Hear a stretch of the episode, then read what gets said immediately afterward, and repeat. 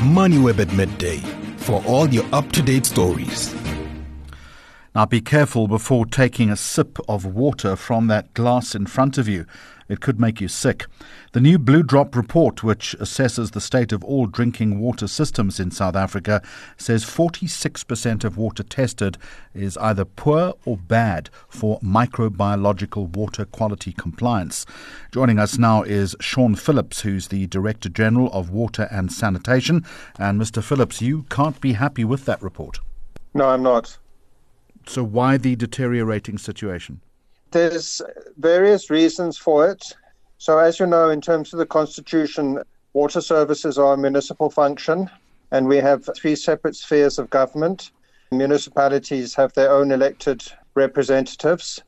So, the Constitution has checks and balances in place. So, while it provides for uh, these three spheres of government, it also provides for national government to set minimum norms and standards for functions carried out at provincial and local level and to intervene when those minimum norms and standards are not met.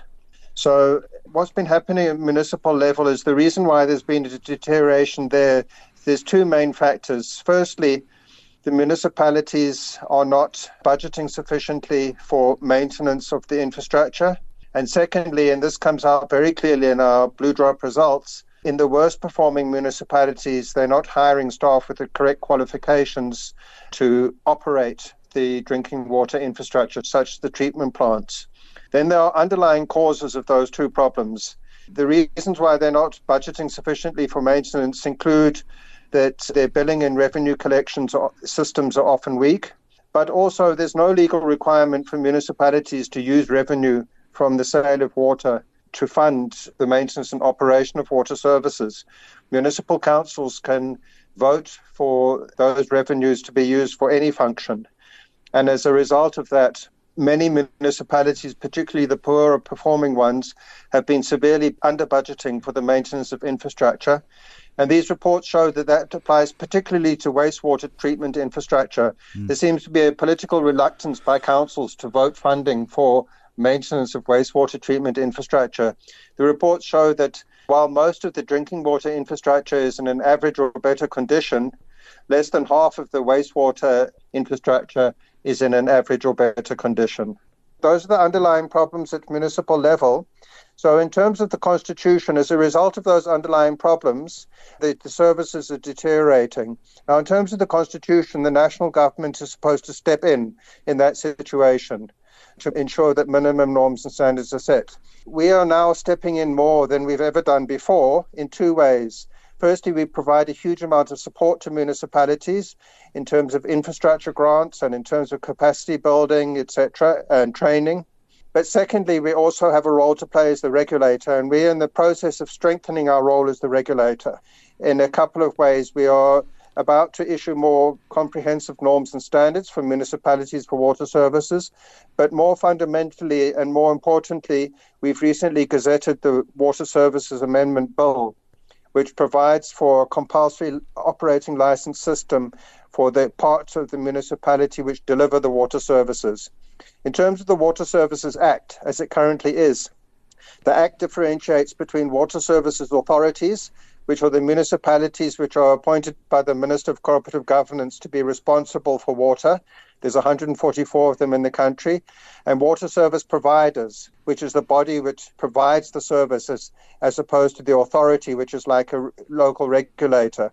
What has happened since the Water Services Act was passed in the 1990s is that almost every single water services authority has appointed itself as the sole water service provider in the municipality, and they haven't manage the regulatory function of water services authority and water service provider as was intended in the Act. So we're going to clarify that and we're going to introduce a requirement that the water service provider part of the municipality must have an operating license. And to get that license, they will have to show minimum levels of competency and capability to provide the service. And the amendments also provide for the minister to legally force a municipality if it fails to improve and get its water service provider to get an operating license, for the minister to legally mm. force a municipality to appoint a water service provider which is licensed. It sounds to me as if the department has no or very little confidence in the metros to actually do their job properly. In the municipalities. Mm. Um, well, um, the evidence speaks for itself, Jeremy. These blue and green drop and no drop results are showing that there's been a severe decline in the quality of water and sanitation services. So we have a duty as the national government, we have a duty as the department, as the regulator, to take action to make sure that that is reversed and that we go back to meeting minimum norms and standards. If we don't take such action, we can be accused of failing in our role as the regulator, and the entire national government could also be accused of failing in its constitutional responsibility to ensure that minimum norms and standards are met at at lower spheres of government. What is concerning, if you read this report, and you can correct me if I've misinterpreted it, is that during the audit period, 14 water service authorities simply didn't report water quality data at all to your department, which effectively means that they, they're not taking you seriously. Yes, so we did follow up with those municipalities as we put in the report.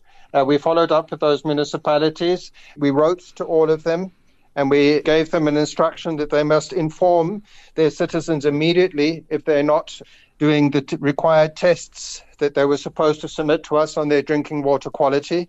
And most of them responded to us to say that they're busy in the in the process of hiring laboratories to do the test for them. And some of them re- responded to us to say that while they hadn't provided us with the test information, uh, they were actually doing the tests and they then provided us with the information. And where necessary, they did respond to us to say that they have indicated to their citizens, they have issued notices to their residents to say that they're not testing and that the residents therefore need to exercise caution in, in consuming mm. that water. Sean Phillips, I'm out of time. Thank you very much indeed for that very blunt assessment. I appreciate it.